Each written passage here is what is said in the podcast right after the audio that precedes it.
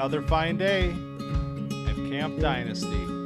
I am Counselor Austin, joined by Counselor Collin, and we are talking about week 13 of college football. We sure are. Rivalry week.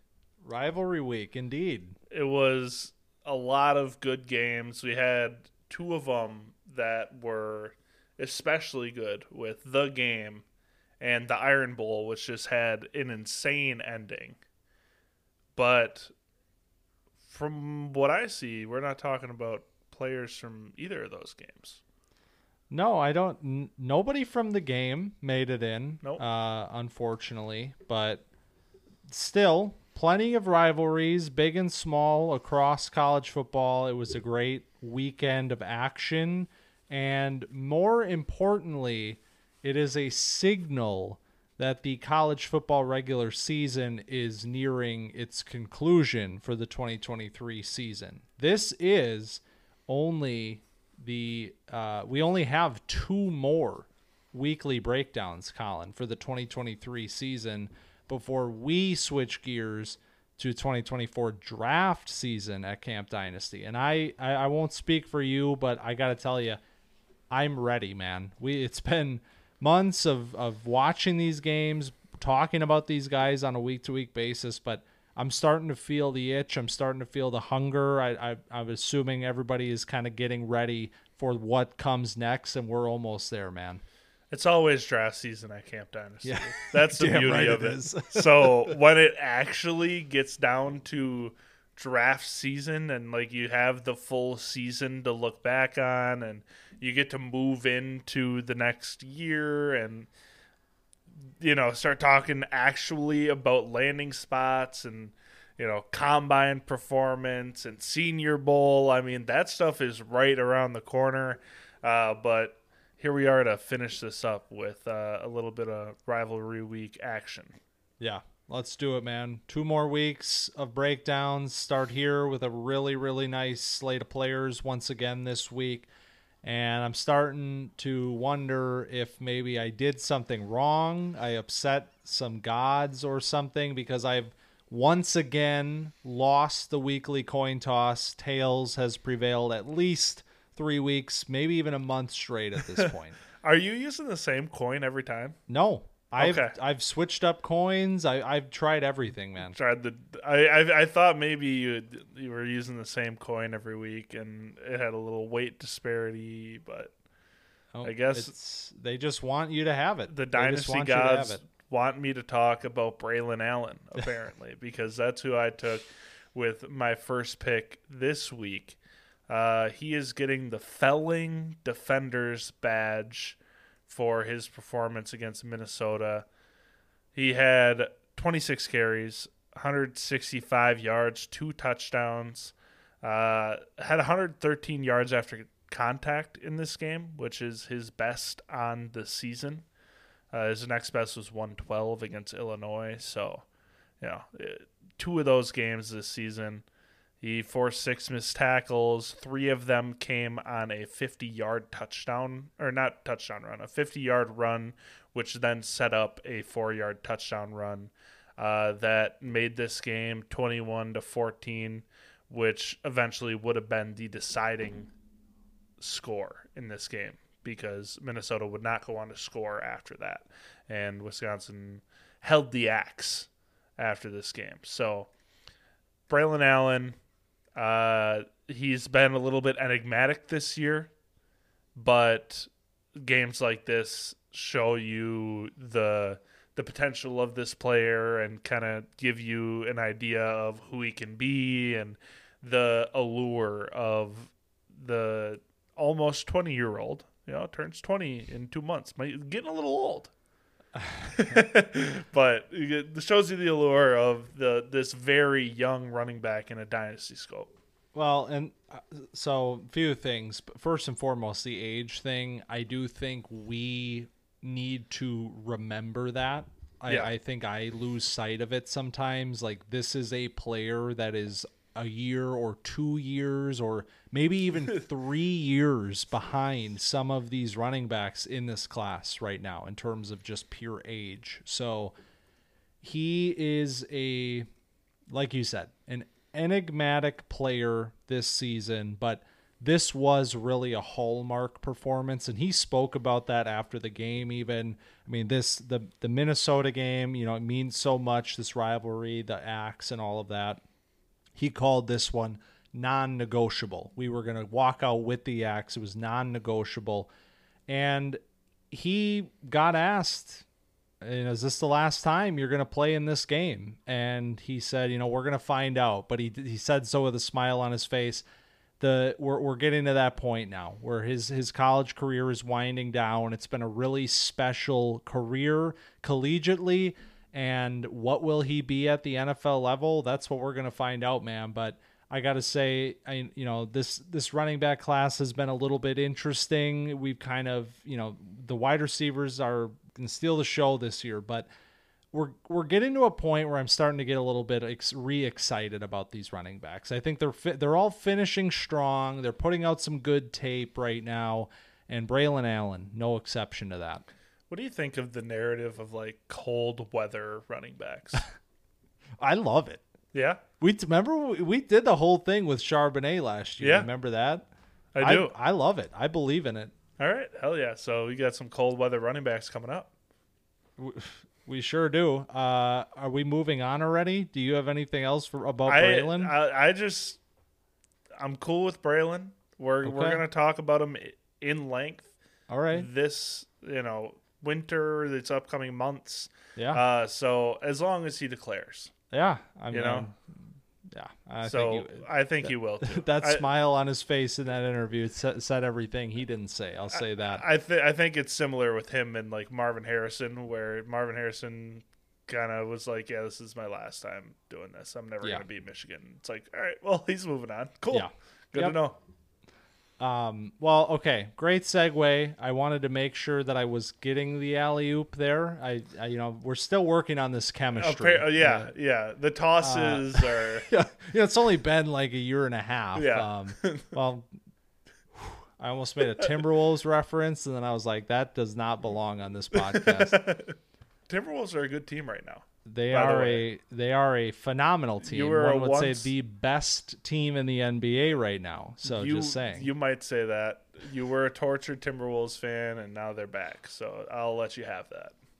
Thank you. Um, I'm glad you also let me have this one because while I didn't have the first overall pick in this week's draft, I did get the player that I wanted, and that is Notre Dame's running back, another cold weather running back, Audric Estime, player that we have talked about a few times this year, go all the way back to week zero when he made an appearance. And at that time, it was kind of like, okay, yeah, see what you got here, Audric we we've reached a point now here week 13 where I I think he's firmly on the radar here as one of the you know more talented running backs in this class um and you see why in this game this week against Stanford who has been a very juicy matchup especially for running backs this year I mean this is like that Colorado thing from last year like Yep. they if they're playing Stanford chances are they're getting a badge. Well, Estime had 25 carries in this game for 238 yards and four touchdowns. I'm giving him the will breaker badge because, man, he is a wrecking ball. It has got to be so demoralizing playing defense against this player, getting arms on him, getting bodies on him, and just having him time and time again just run through these tackles and end up with massive yards 10 yards, almost 10 yards per carry in this game. Audric Estime is tied for third in all of college football. This is every division FBS, FCS, Division two, and Division three football. Wow. He's tied for third in touchdowns. Uh, and he's only fumbled the ball one time. If you want a reliable, tough running goal line back that will run through arm tackles that I mean you can trust in almost any situation that also blocks his ass off. This is your guy. I mean, Estime is a a throwback old school type of guy and you know, I, I brought up the the cold weather back because of Estime. I mean, he is like the picture of the cold weather back. I mean, the guy you can hand it off to 25 times in a cold game. I mean, this is not a cold game because it was in California, but you know, hypothetically, if it was in December in that one of those Midwest outdoor stadiums, one of those Northeast stadiums, at Buffalo, Green Bay, in the snow, you could see Audric punishing some defenders, and that this is the type of guy that can carry an offense late into a season, and uh, one of those guys that a lot of offenses are kind of you you get the the you know sexy finesse back, and then you're like, God, I wish I had somebody to go get those like dirty yards. And Estime is that exact kind of player. Yeah, that's exactly it. And that opens up the conversation to what is his NFL role.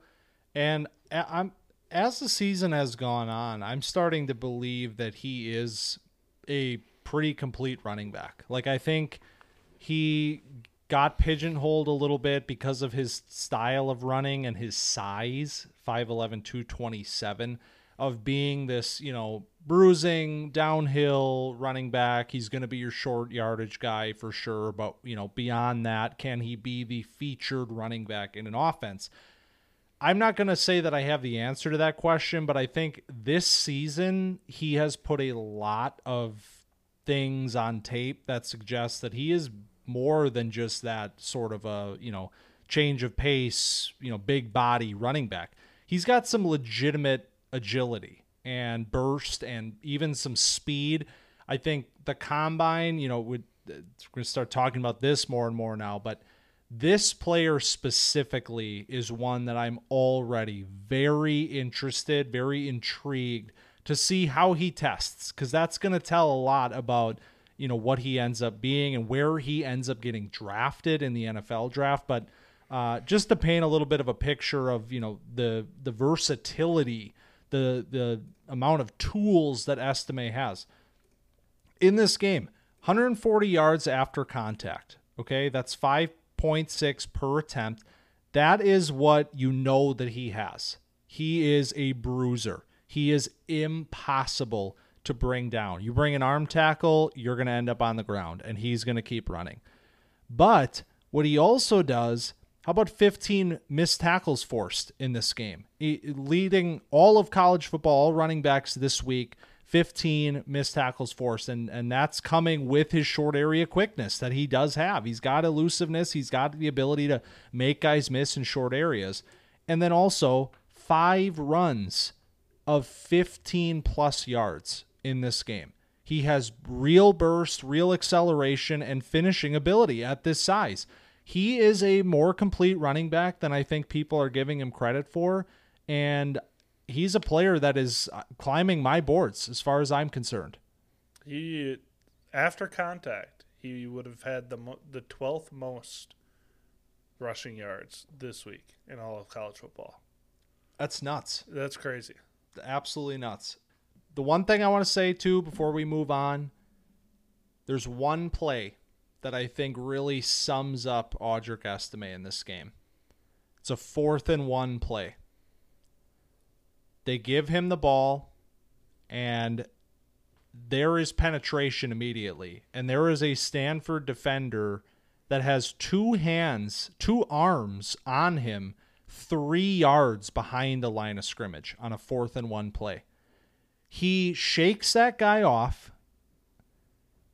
gets to the edge, bursts up the sideline, and finishes for a, like a 10 yard gain. So you go from a negative turnover on downs play to a 10 yard gain with this player. And I think that right there sums up what Estime brings and what he can be at the NFL level. He's had a little more acceleration than you would You would think looking at him. Yep, hundred percent. That is a huge, yeah. I mis- it's like a misconception thing. Like Yeah. if you think, oh, oh, Estime, yeah, he's the big bruiser, break tackles guy.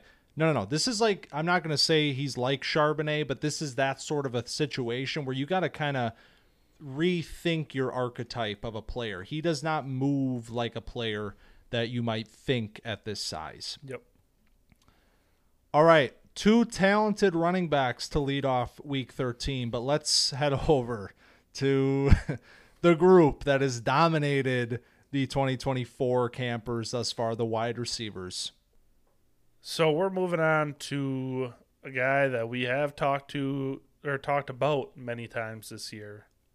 And we are talking about Rome Odunze from Washington. He had a buck 20 and seven catches and two touchdowns. Don't know why I said it that way. Seven catches, 120 yards, two touchdowns on 11 targets. Uh, a great game. He was their only receiver that really produced in this game. I mean, Washington had one of their tougher matchups of the year this year. I mean, you've seen if you've been watching week in and week out, it seems like Washington is a buzzsaw offense. Like multiple 100-yard receivers, Penix is going over 300, 400 most weeks. This week's it, it was not that way, but Odunze still shined. He's getting the wasn't built in a day badge he was, I mean, just pretty dominant across the board. He had one touchdown came on broken zone coverage. The, the safety never came all the way over. There was miscommunication. You kind of tell between the flat defender and the deep zone. But the second touchdown was just classic, you know, exactly what you expect. He, he gets that sideline back shoulder contested catch with the guy face guarding him. Doesn't matter. Still comes down with it. Gets two feet in bounce. Touchdown. Uh, he also was getting some solid separation on. He had a, a curl route where he just completely lost the guy. I mean, he got sold him upfield, put on the brakes, turn around, got a few extra yards afterwards, kind of carried the guy with him another six, seven yards. So uh, Odunze has been really impressive through this whole season. Uh, this wide receiver class is going to be really hard to rank come, you know, when we do mock drafts and wide receiver rankings in the off season. So, I mean, either way, I'm really excited to to dive in and and see what the you know down to down looks like with Odunze, but so far it looks excellent. Yeah, uh, we talked about him last week. I mean, I it's a th- it's just a thing. Like I don't have much else to say with Rome. It's like he is here. Yep. Absolutely. Like I came away, I watched most of this game and like you said, Washington has been in some tough games recently. This has not been the flashy, you know, we're going to put up a 100 on you offense the last couple weeks we talked about the rainy game against Oregon State last week. They grinded that game out. Odunze plays a huge part in that. And again, in this game, Washington State, it seemed like everything was kind of working in their favor. Was set up for a, you know, an upset here and who's the guy? Who's the guy that Washington turns to time and time again? It's Rome Odunze. He makes all of the plays for them and I mean, in this talented wide receiver room, we've talked about some of these guys. Uh, Jalen McMillan, Jalen McMillan has been banged up this year, but Ja'Lynn Polk has kind of arrived as a draft prospect in his own right. Even then, Odunze is a cut above those players. It's very apparent. This is a first round wide receiver talent. And I came away, honestly, from this, watching this game and being like, I don't care if my dynasty team needs running backs, I don't care what position my dynasty team needs. I'm drafting all these wide receivers. like, yeah. All of these wide receivers are so good. And Odunze, it's shocking that he might be wide receiver four in a draft class because he shouldn't be. I know. I, I was thinking the same thing because I'm like, well, Odunze is the wide receiver three in this class. And it's like, well, I, I mean, there there's you know, we were arguing Keon Coleman and Malik Nabers for wide receiver two not too long ago, and so you know, who do you who do you push aside to move Rome Odunze up the board, and can you? I mean, these are all the questions that we'll be getting into in the you know the nitty gritty, the the rankings episodes of like who do we actually think belongs at the top of this class? And uh, how elite are like what are the tiers? And you know how high should these guys go in the sense of an actual draft? Because you could argue that you know four of the top six picks should be wide receivers and uh, totally fine with that might even say four of the top uh, five. I was gonna say, but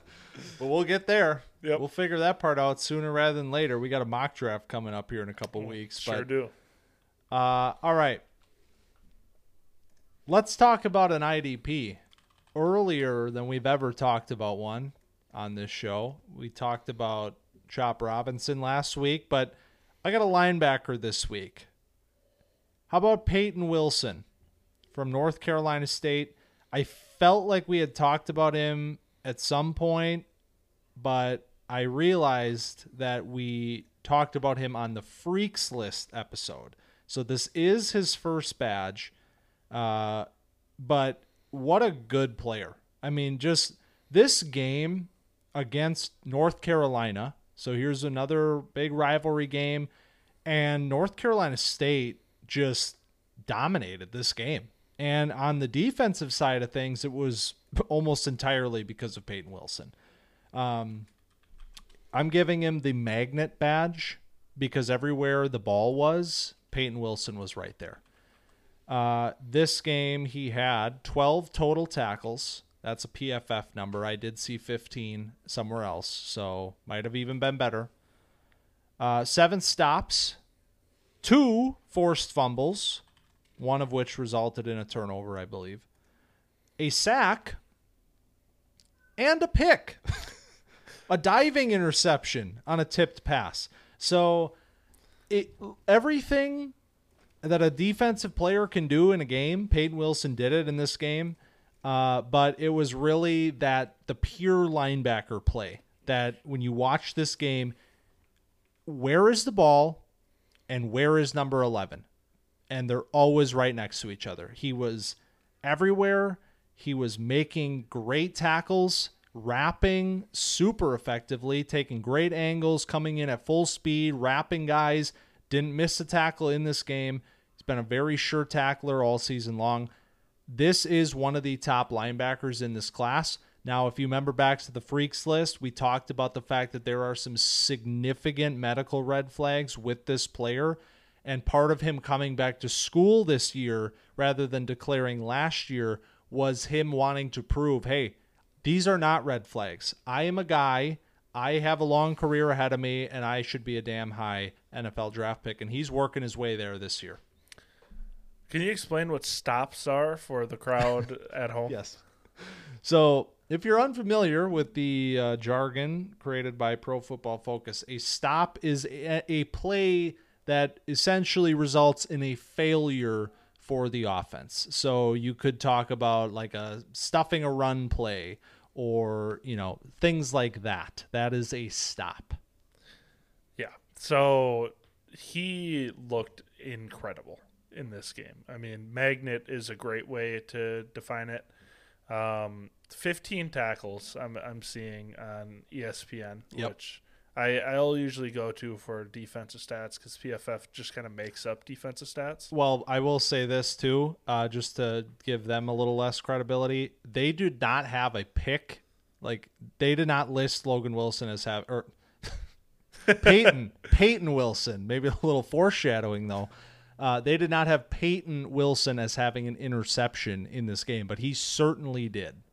He has an interception listed on here. Yeah, I, I, watched it with my eyes. On ESPN, it's listed. Yeah, and PFF did not list uh, it. Gotcha. Okay, that's what I meant. Yeah. I see. Uh, yeah, so eight solo tackles, seven assist tackles, but yeah, also, uh, I mean the the fumble that he forced was on Drake Maye. He ripped it out, and it was a turnover. Um, and man, it, he's just the the freaks list is a, a good way to preface this discussion because he is I mean unreal athletically. He just flies everywhere and he once he gets his hands on you, I, it's so it's over. The play is over. And that's also summed up by the stops. I mean, when you talk about a guy that is stopping you dead in your tracks once he gets his hands on you, you're talking about the elite linebackers, the elite off ball linebackers in the NFL. The guys that like hunt you down, track you down, and get you in the dirt. And that's the type of player that he is. So, I mean, really talented player, not bad in coverage. I mean, he that is due to his play recognition. You can see him floating around in zones and not getting, you know, over like he doesn't jump at things. He's not a super jumpy. He's a very smooth, cerebral player. And then once the you know the key triggers, he goes, and then it is all the athleticism kind of takes over, and he fires after wherever he's going, and then you know gets the mitts on you and does stuff like he did in this game. Yep, and also we we've talked a lot about size with linebackers, specifically as it relates to a guy like Jeremiah Trotter Jr., who comes in at two thirty. Payton Wilson is a little bit bigger as well, 6'4", 238. So he's very athletic. He's a little bit closer to that prototype size, if that even exists anymore in the NFL and yeah, I think the only thing really stopping him is the is the medicals. If if everything checks out medically, he should absolutely be one of the top linebackers in this class, especially based on this body of work. He came into this season trying to prove something and he's having easily his best season at the college level this year. He's got 138 tackles on the year Yeah. that is evenly split between solo and assisted tackles. Do you know what uh, 138 divided by 2 is? Real quick 69. Nice. There it is. Nice. he also has six sacks on the season. Um, so, I, I mean, only his worst tackling game is seven total tackles. Uh, he's had double digit tackles in nine games. Yep. And he um, hasn't missed a tackle since week six. He is sub 5% missed tackle rate right now. Very sure tackler as well. Unbelievable. He had 14 tackles in week six. You can miss one. Yeah. yeah, we'll, we'll allow it. All right. Let's talk about another running back and a guy that we recently talked about. Let's talk about Cody Schrader. Uh, he's getting the Gateway Arch badge. So I don't know if you saw the stat that they put up in this game, but he rushed for more yards than the Gateway Arch is tall. Oh my god! In this, so he had 27 carries for 217 yards and one touchdown. Uh, I mean, just a dominant season from Schrader and another dominant game against Arkansas this week. Um, you know, before the season, if you would have told me that week 13 we'd be talking about a running back in the Arkansas Missouri game, I wouldn't have told you it was going to be Cody Schrader. And uh, here we are because he has been fantastic this season. We talked about him uh, two weeks ago, I believe, yep. against Tennessee uh, when he had 205. And it's just been consistently great. He's averaging six yards a carry. He's got 13 touchdowns. He consistently breaks off big runs. He has 36 runs of 10 yards or more. And I I again I don't really know what Schrader is as an NFL talent, but it just seems like he is a fundamentally sound running back that has some juice. And I don't know where that brings you, but I think he's worthy of a dart throw come draft day. Yep, that's that's exactly what I think about him as well. I mean, this, uh, like I said a couple weeks ago, I don't expect this to be like suddenly. You know, he's having a phenomenal season, but I don't expect this to suddenly be like, oh my god, this is one of the top players at this position in the draft. I do think he is a day three running back that has some juice, that has a little bit of you know this immense production behind him. A guy who clearly knows how to win at the running at the running back position, and is an elusive player. Uh, this was pretty much the easiest game of his entire season, as far as I'm concerned. Like he made 217 look like a piece of cake, and it Yeah. was in a lot in part to this Arkansas defense being horrendous. They it was just like these zone runs where he had all the real estate in the world. And I mean, it, it the first game since week one that he didn't force a missed tackle, and that's that's what he makes his money on is that short area quickness and and acceleration. So, um, he is a an interesting player. That's for sure. One that I think will be more of that like let's see where he lands. Let's see what the opportunities are, but man, we talked about it 2 weeks ago, gave him the underdog badge. Don't count him out. He's been proving people wrong literally since he stepped foot in D2 college football and here he is in the SEC dominating. I, I just feel like they're he's like got so much polish and he's good in uh, different kinds of like he he can do all kinds of different running schemes. Like you see a lot of guys and uh, like Alabama or Georgia where they run kind of the same scheme over and over. This inside zone in Alabama where they're going either off tackle or you know they're going with that inside zone read and it's the same thing over and over and Schrader they have a more varied approach and it feels like he can do a lot of different things and he's a very polished player and I just feel like that's going to translate somewhere and whether he's a day one starter I don't expect that but you know opportunity comes down the line I feel like he could make something happen with that Called him Blake Corum Light Yep. for a reason. You know, it's and you know maybe there's questions. Maybe that starts a conversation about Blake Corum and his NFL ceiling, but I'll leave that for a different time. We don't like Michigan here do we It's I Anyway, just- um, yeah. sorry Well, snubbed. the All right. disrespect let's uh let's talk about one of my favorite players in this draft class but one that has not been talked about all season long that is jacob cowing wide receiver from arizona if you forgot i brought him up few times in the preseason as a player that i expected could rise up the boards a little bit loved what i saw from him in 2022. Thought he might even, you know, declare after last season, put his name into the draft, opts to return to Arizona, and it has been a massively regressed season for Jacob Cowing in terms of production, especially. Um, Arizona, by the way, like I don't know if people realize this, but they're like top 15 ranked right now. This is like a really good team with really talented skill players. Tetairoa McMillan is a wide receiver who had 270 some yards in this game against Arizona State.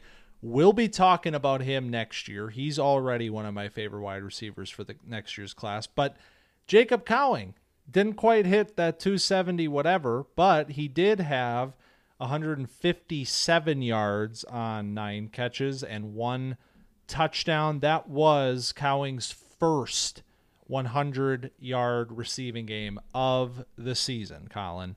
Week 13. Uh, and this is a player had a thousand yards receiving last year in a very crowded wide receiver room. Remember Dorian Singer was also here last year. 1300 yards the year before his last year at UTSA.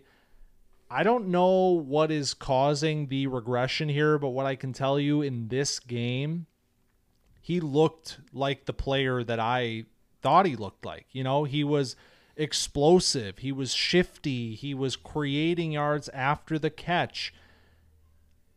I'm giving him the mobile man badge because I really think we're in for a situation here very similar to the player that we we brought up alongside of this name. If you go if you remember go all the way back preseason, Jayden Reed was the name that we brought up. Could this be a Jayden Reed arc? Remember, Jayden Reed did not have a dominant statistical season at Michigan State last year, but he got to Mobile and he showed what he had in those one-on-one drills, in all of that in the Senior Bowl practices. Suddenly, people said, "Wait a minute, Jayden Reed, what the hell's going on here?" I'm not saying Cowing's going to be a second-round draft pick when it's all said and done, but I think his story is yet to be told in this 2024 draft class. Jayden Reed's really good, man. He, he is really good. Uh, this was his second game where his A dot was over 10 yards. That kind of encapsulates what this season has been for Jacob Cowing. It's the the usage has been different than maybe we'd like it to be. We uh, we're hoping he'd be a little more of the wide receiver one in this offense. He'd be getting worked a little more creatively, but seems like he's you know being used in the short area and you know showing off that yards after catch that he's so good at. Uh, the other game that he had in A dot over ten, he was targeted three times and had two catches. So, I mean, that doesn't really count. so he really only has this one game, and it was his best game of the year, like you said and he did all of the things that make him a guy that should be someone that you think about.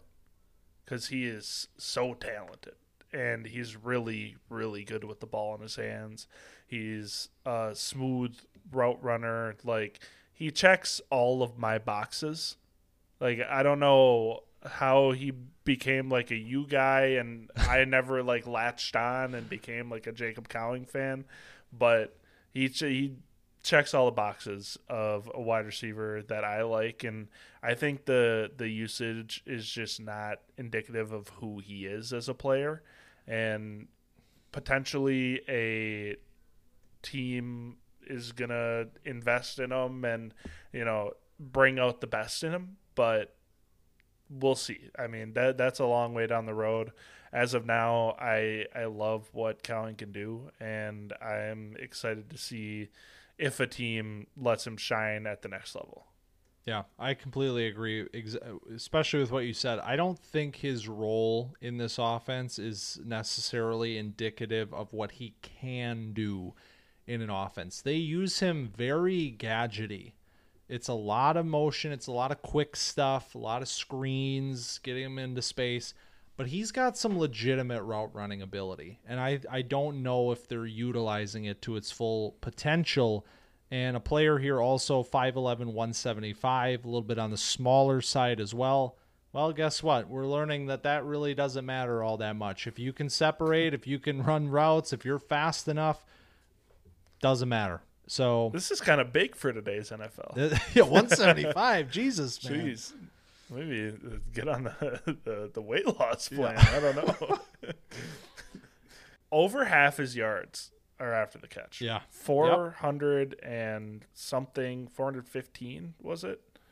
471, I think. 471. 471 out of 716 yep. yards are yep. after the catch. So that's well over half. That's almost – 60 something percent. So, uh, Jacob Cowing.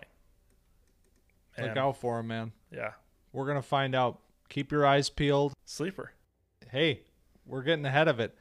when we get to the Senior Bowl and Jacob Cowing's got those clips on the timeline, like, oh my God, look at Jacob Cowing.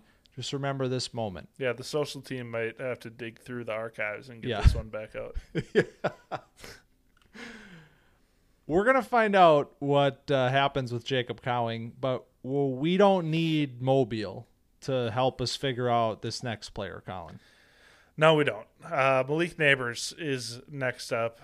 Uh, he's getting the ice badge because he in the fourth quarter with, uh, I believe it was nine minutes left. He had a 20 yard catch and then a 20 yard, 21 yard back shoulder touchdown uh, to put this game out of reach. The, the, he iced the game. They were up by three, and then this touchdown put them up by 10. And he that that ended up you know starting the run to close this game out for LSU. He's just so damn good, man. Like I I can't believe that we're watching this player and he's not the wide receiver one in this class cuz I I don't know I, I don't want to like go back in history and be like, yeah, he'd be the wide receiver one in this class and that class, but I mean, there's not many classes where he wouldn't be the wide receiver one. He is just uh, such a, a smooth player, and he is so threatening to a defense. You you wake up in the morning in a cold sweat if you're a defense coordinator and you got to play LSU next week because Malik Nabers is that guy, and you can see it with defenders. They are terrified of his speed, and that allows him to do whatever he wants underneath. Like, he's racking up these gaudy numbers because defenders are so scared for him to get behind them. And uh, a few weeks ago, I talked about him making big play after big play, and he's still doing that. Like, in this game, like he had those two back to back 20 yard catches to put this game away. And that that's just a little bit of his game. Like, I, I don't know. I, am running out of things to say about Malik Nabers. Well, how many how many badges does he have? Is this a record? I, I will I'll go back and check while while you're uh, you're you're giving your analysis because I mean we've talked about him. It feels like every week. Like it. We don't talk about Marvin every week. We don't talk about you know Keon. We haven't talked about Keon Coleman in a while. We talked about him last week in a call home.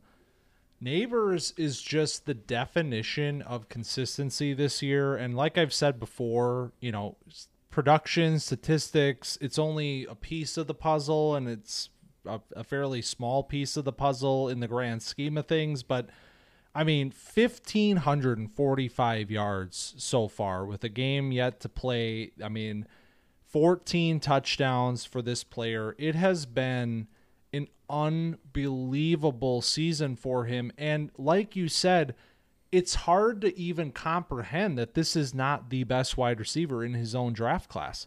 And that's why I keep coming back to this idea of okay, Marvin is Marvin for a reason.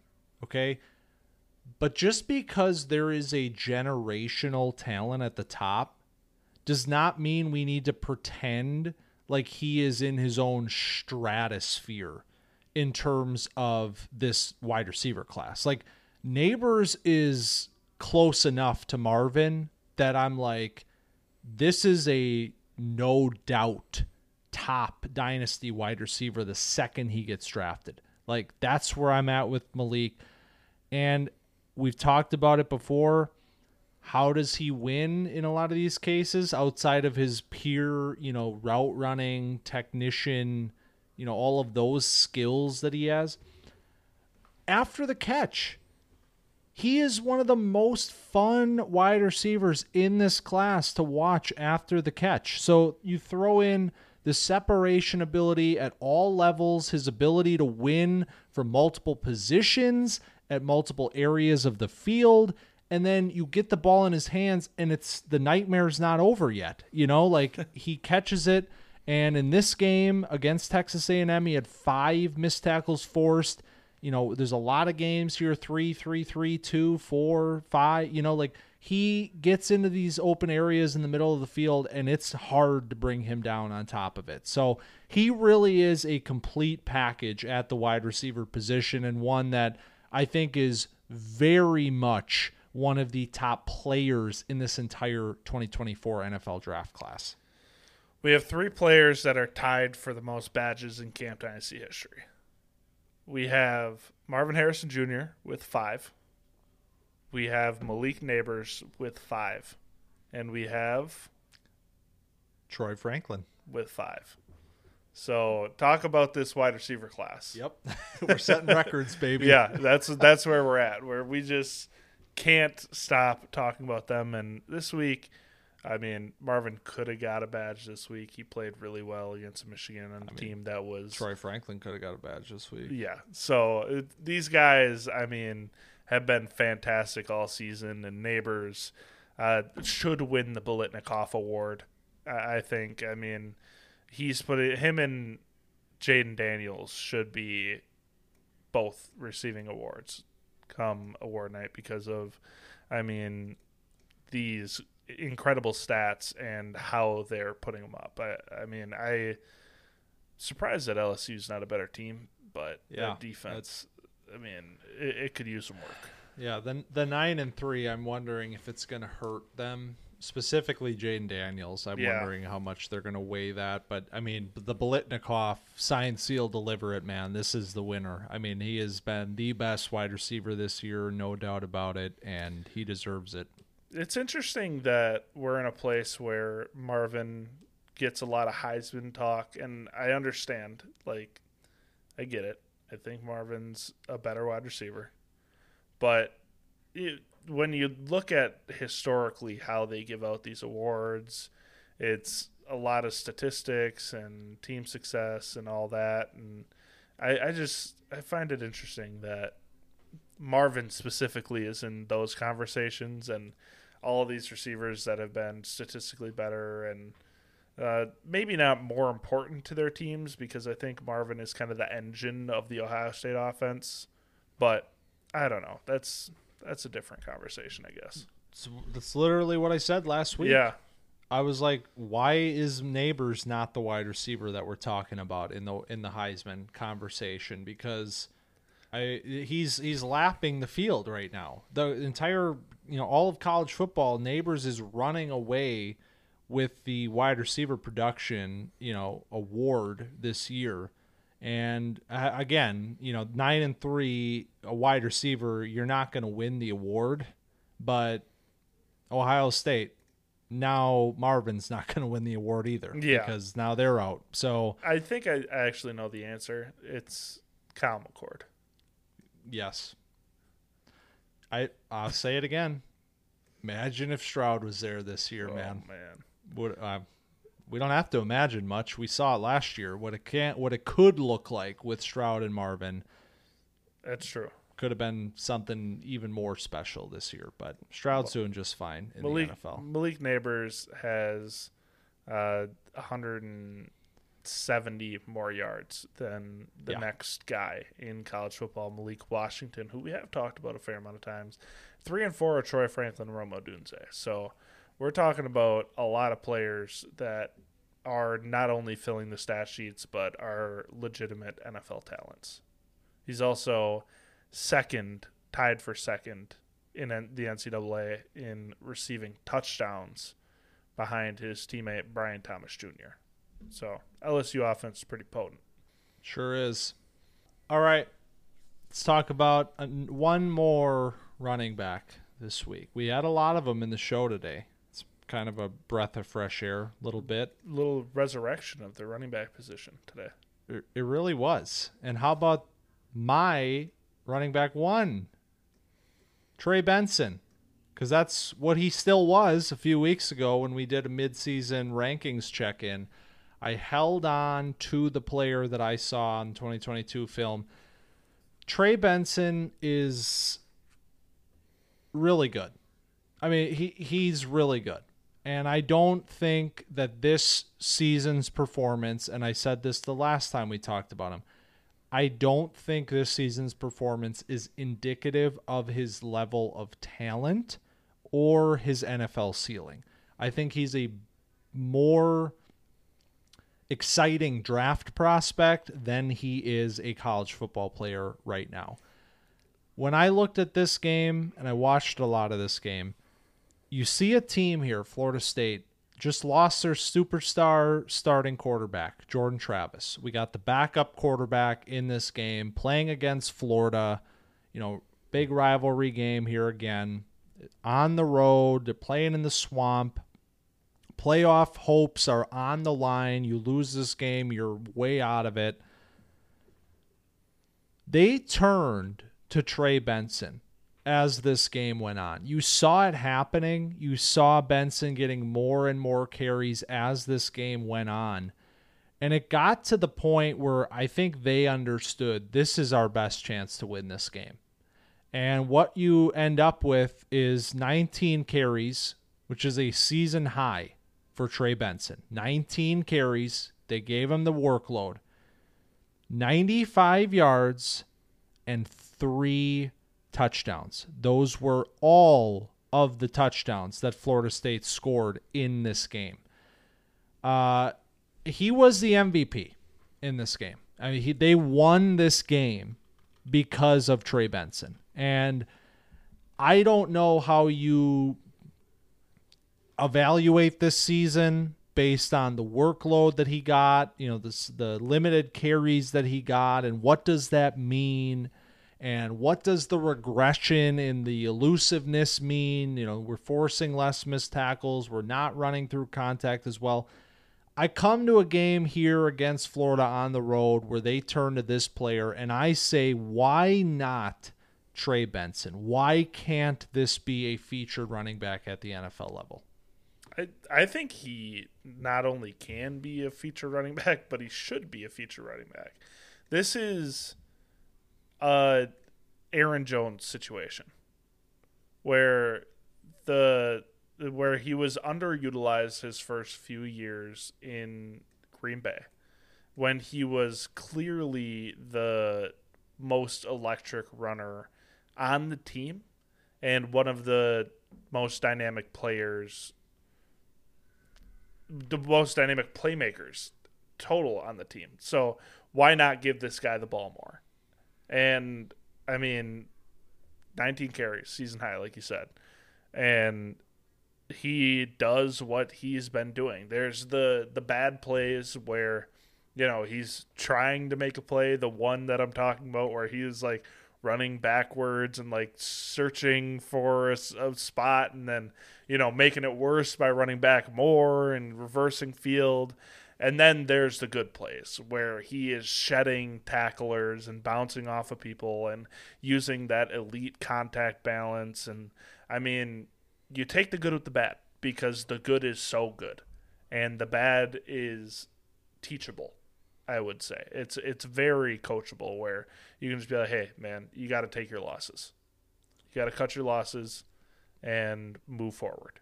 And that is something that a running back can learn. I mean, it's not something like fumbles where a lot of running backs that have fumble problems just kind of have them.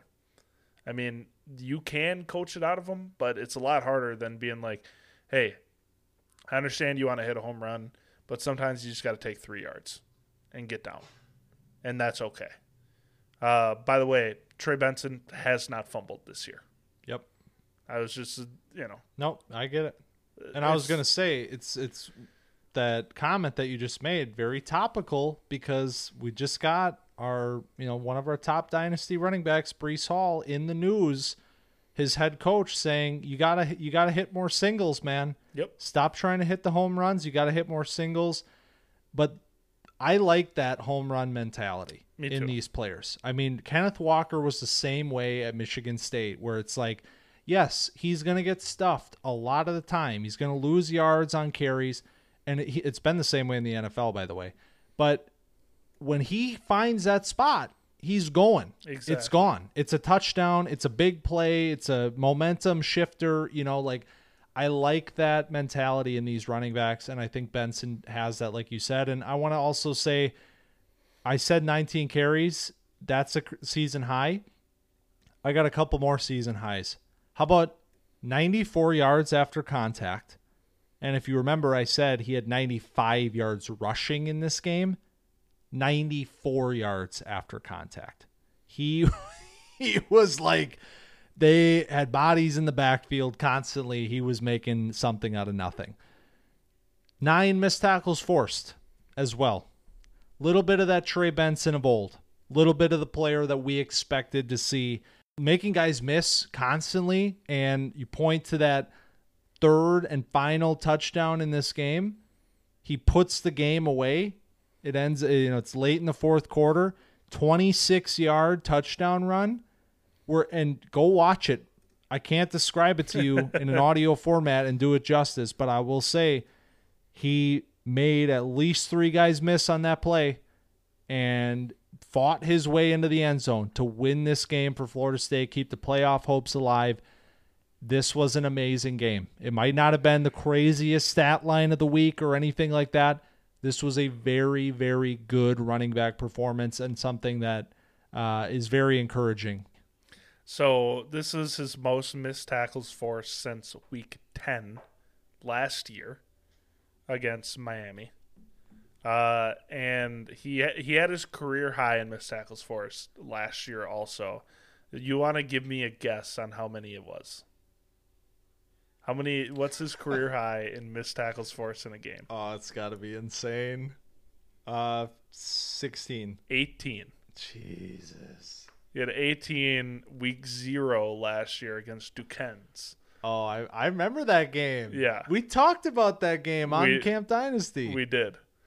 So Shit. yeah, uh, getting back to you know what we loved about Trey Benson going into the year, doing that a little bit this week against Florida, against like you said, a team that was getting penetration against this Florida State offensive line in a game where they had to rely on their run game because of Jordan Travis's injury. So uh, came through when they needed him most.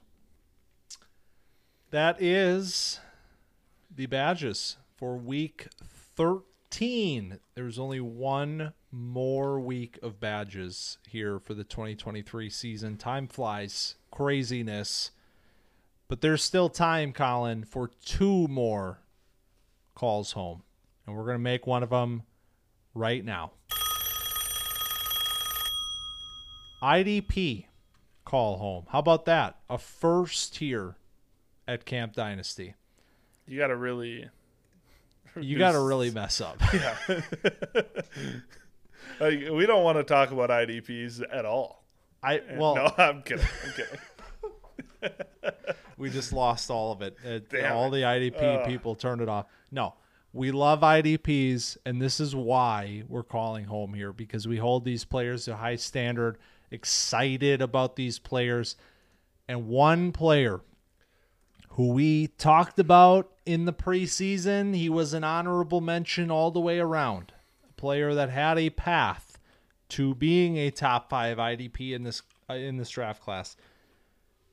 It has not gone particularly well for Barrett Carter this year. This is a linebacker from Clemson. The other linebacker from Clemson, remember, Jeremiah Trotter Jr. was a top IDP, top three IDP for both of us coming into the year. Carter was right on the outside looking in. A little smaller than Trotter, even, but a little more athletic. Uh, we're calling this week specifically, Collin, and the number that I'm going to tell you to jump off of and run with it five missed tackles in this game against South Carolina. Yeah, that's 62.5% of his attempted tackles in this game. It is just, and that is, I mean, he's missed 22.2% of his attempted tackles this year. One in every five. what- Holistically, the Yeah. season, 22%. One in, basically one in every five of his tackles he's missed. A little more than that. That is really bad. And I mean, he's only had 59 total tackles on the season. also. Uh, I mean, it's just been a disappointing season all around from a guy that we were hoping would be half of a exciting athletic linebacker tandem with him and Trotter. Trotter has been impressive this season. He's been a guy that we are excited about. He's gotten a badge. I mean, somebody we have talked about that will be in the top five come IDP offseason breakdowns. Barrett Carter, on the other hand, is not going to be in the conversation because of what he's been doing this season. I mean, it's just not a player that an NFL coach can be comfortable putting, like, giving real meaningful snaps to because of the missed tackles. Like, you can say it's size or whatever, but players that are this size are not doing what Barrett Carter's doing. Well, it's not mutually exclusive either. Right. Right? Like the size was was part of the problem with this player and now you see this missed the missed tackles going way up this year. I mean, it was already a little bit of an issue last year. That was one of my knocks on him. We're at about 13% last year. Let's clean that up a little bit. Now we're skyrocketing to 22%. And I'm not going to say that his size is helping him in these situations. So it's it's been interesting. There was there was a collection of of people I think because of the type of player that this was that liked Barrett Carter over Jeremiah Trotter Jr. coming into the year. And I think what we've seen is the issues with Carter, the issues that I had with Carter coming into this year being a little bit exacerbated in a major way this year. He's small, even for this like Camp Dynasty don't care about size shit. Like he's still small. Like even with that in my brain, missing a ton of tackles. He was also really good in coverage last year. I haven't seen all of his reps in coverage this year, but I can tell you that PFF has him pretty substantially lower graded in coverage this season. So I, that at least tells me that there has been some regression in this player's ability in coverage this year. So, really, across the board, it has been a disappointing year for Carter, a guy who's only in his third year. And, you know, maybe this is a situation where he just returns to school and tries to prove himself a little bit because I think, uh, like you said, right now, that draft stock, it's not looking great for this player. So, in IDP leagues, tackles are currency. That is what you need as an off ball linebacker. And another thing is snaps are currency in the IDP world. I mean, you you're looking for players that are playing a lot of snaps that are racking up tackles. And Barrett Carter in week 12 played his highest snap total of the season against North Carolina. And he put together a four tackle performance in 72 snaps. I mean, it's almost like hard as a middle linebacker to have four tackles in 72 snaps. So, I mean, you're talking about a guy that has regressed in terms of tackling, he's regressed in coverage it's just been a tough year for Barrett Carter, and so got to give him a call home. We sure do. But the good news, Collin, is that we don't end on bad news at Camp Dynasty. It's time to gather around the campfire and reminisce of the campers of old on All Grown Up.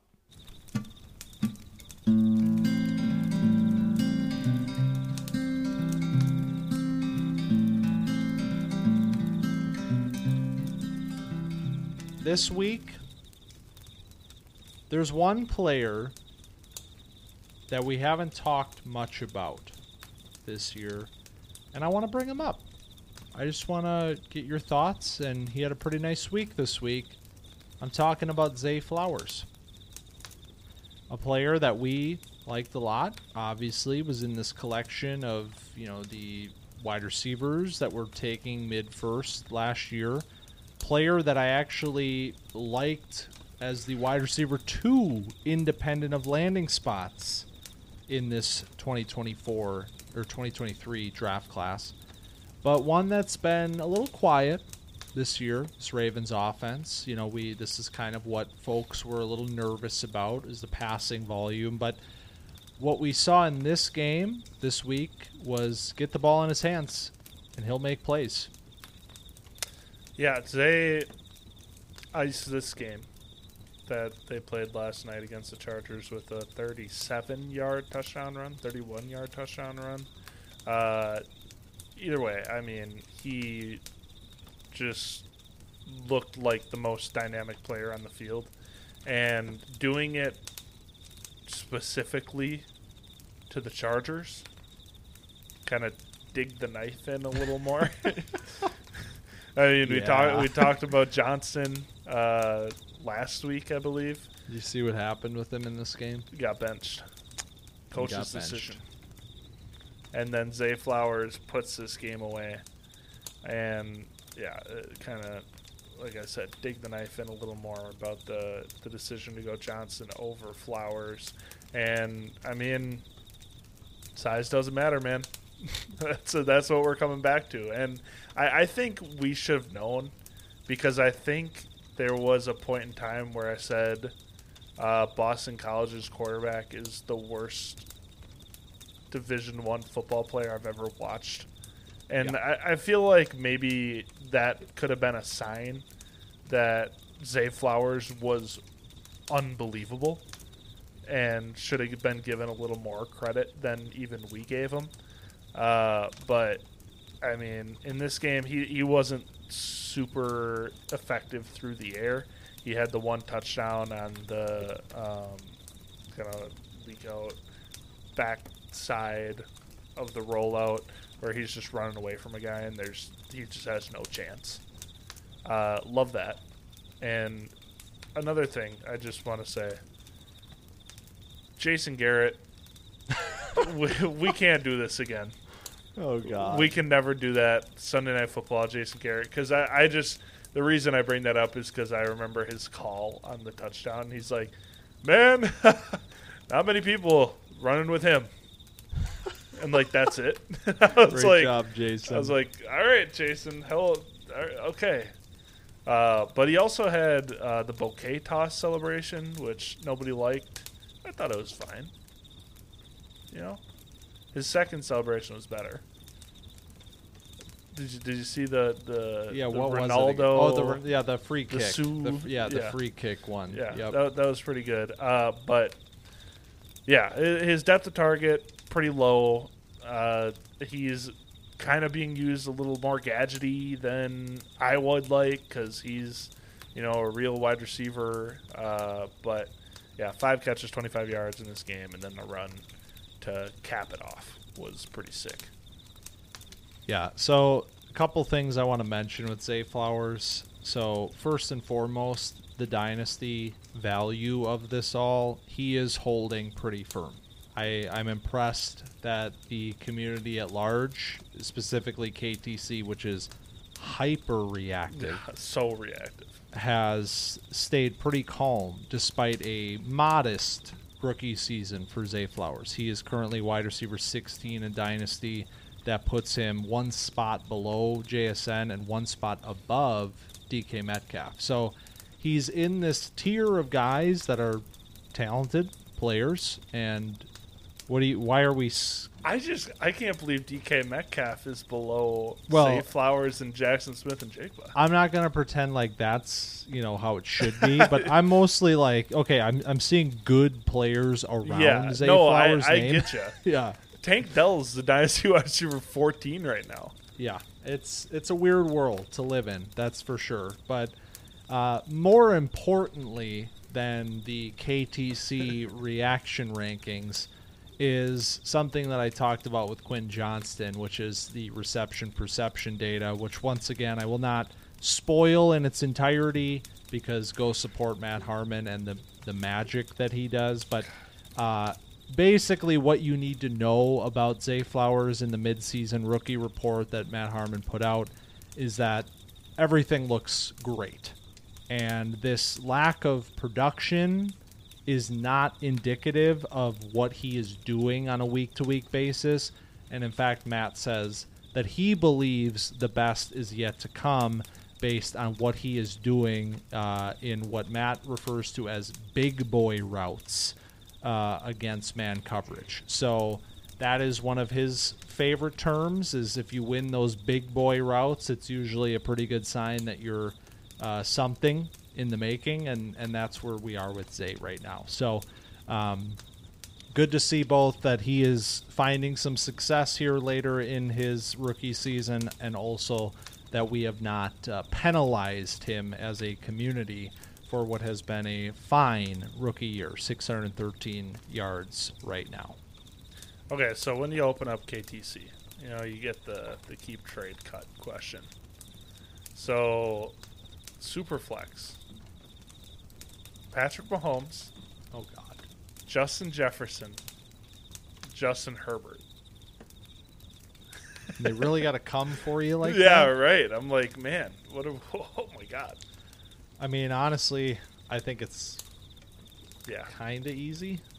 I mean, I, Ma- Mahomes, Jefferson, Herbert, right? that's what I did.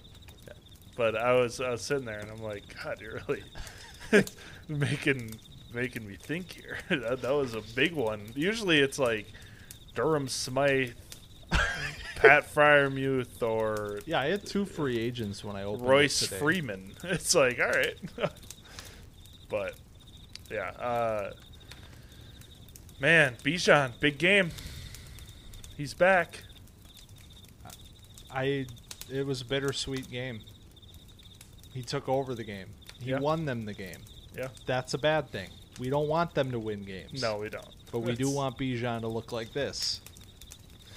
I they they finally used him. I mean, two weeks. Well, yeah, two weeks in a row. He had 22 carries in Week 10 against Arizona. He had 16 carries in this game.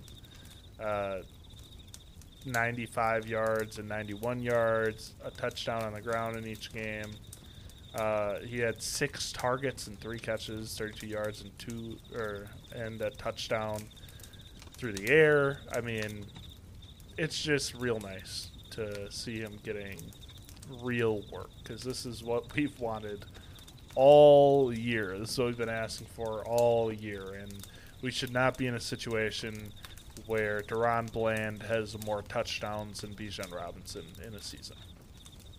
Yeah, it's it's funny because like they we got the whole press conference thing. Why is Bijan not getting the ball? And Arthur Smith word vomits for five minutes and says absolutely nothing, but then proceeds to give Bijan the ball for the next two weeks, and you see what happens. I mean, Yep. it's not fucking rocket science. I'm sorry to say it. Um, I, I hate acting like I know more than an NFL head coach because I don't. I absolutely do not. But why is this so obvious and why can Arthur Smith not understand it? I don't know. Did you see the play where he ran towards the side that had no right tackle? I, I did. Somebody who's like, "This is this is the level of quote unquote unpredictability that Arthur Smith tries to achieve. He's literally running at the least expected place for, and that's for a reason because it doesn't go anywhere when you don't have a blocker in front. Yeah, because it doesn't make any sense. That's why it's unexpected. Right. Uh, last player I want to bring up this week, shout him out because we were a little harsh on him last year, and you know maybe that was for good reason, but uh, I do want to have a moment of appreciation for Jalin Hyatt's first hundred-yard receiving game at the NFL level. Uh, right now, currently rookie uh, number 30 and wide receiver 60 on KTC. He has been heavily, you know, pushed into this lower tier of players from this class, and I'm not going to say that I'm like excited to go try to buy Jalin Hyatt or anything. Like we had our doubts about his NFL projection, but uh, you see at least in a game like this, Hyatt showing what he does best, which is stretching the field. Uh, that does translate to the NFL level. I mean, he needed a perfect situation for this game to go. Uh, Tommy DeVito at quarterback, playing against the New England Bill Belichick defense. I mean, everything kind of lined up for him. Battle line. No, yeah, I I'm obviously joking. I, I mean, Hyatt uh, overcoming all of the struggles. Tommy, De- wait, overcoming Tommy DeVito, TD. Come on, yeah, man. Yeah. What, what are you What are you talking about? uh, Hyatt uh, overcoming all of the struggles that the Giants are having. Uh, this was a, a a nice game that he looked like a good deep threat. Like he showed a little more than he was showing at Tennessee because Tennessee it was really easy for him to win a Biletnikoff last year. I mean, you can go back and listen to how we thought about him last year. It was uh, not super. We, we didn't have a lot of admiration for. I'm still mad about the Biletnikoff thing, just to be clear. Me too. Uh, yeah, that that was a little bit messed up that Marvin didn't get it. But anyway, Hyatt, who we're being positive about right now, we weren't super positive about him last year. Uh, and we were skeptical about his projection and ended up being a third round pick, which seemed about right.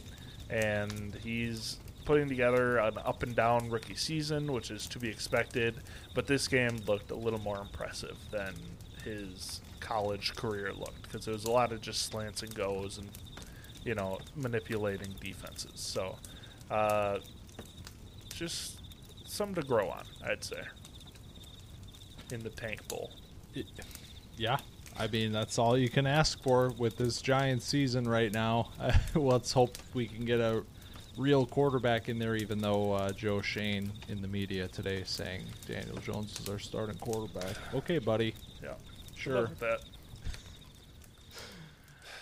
That is week 12 in the NFL and week 13 in college football, man. We're getting very, very close. I said it at the top. I will reiterate that I am ready for the next steps. We have one more week.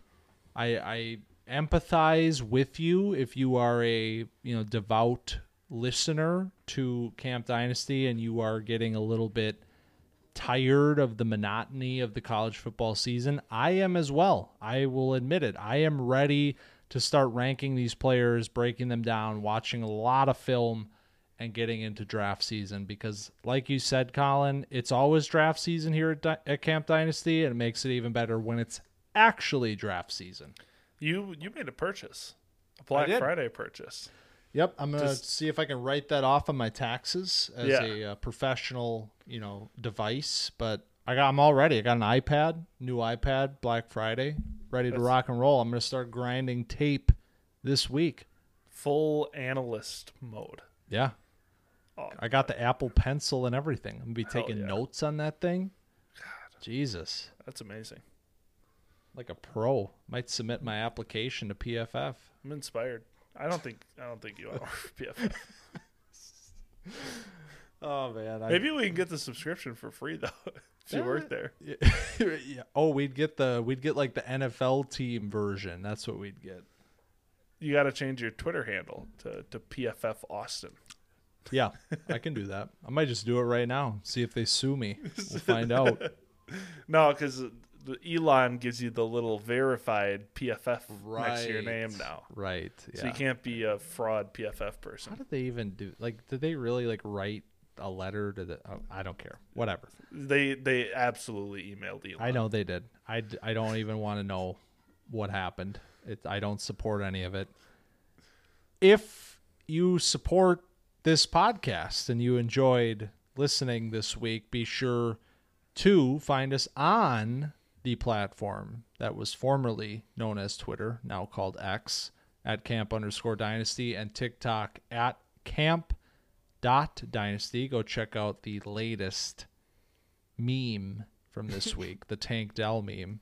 I thought it was pretty good. Yeah, that was Go- good. Go Tank Dell. Am I right? Uh, and also, check us out on YouTube. Uh, you're not going to see this week's. Yeah, I was just about to say, God damn it. didn't record it, but we're usually on there every week. So go subscribe to the YouTube channel and, of course, like, rate, subscribe, review, share, and follow the podcast feed, which is still the bread and butter here at Camp Dynasty. Oh man, I, we're getting so close. So close. You ready to start ranking? I can't fucking wait. Let's let's do it, man. One more week. Hell yeah. We'll see you there. Week 14, grand finale, and then we're on to the big thing. So, thanks for stopping by Camp Dynasty this week, and we'll see you next week.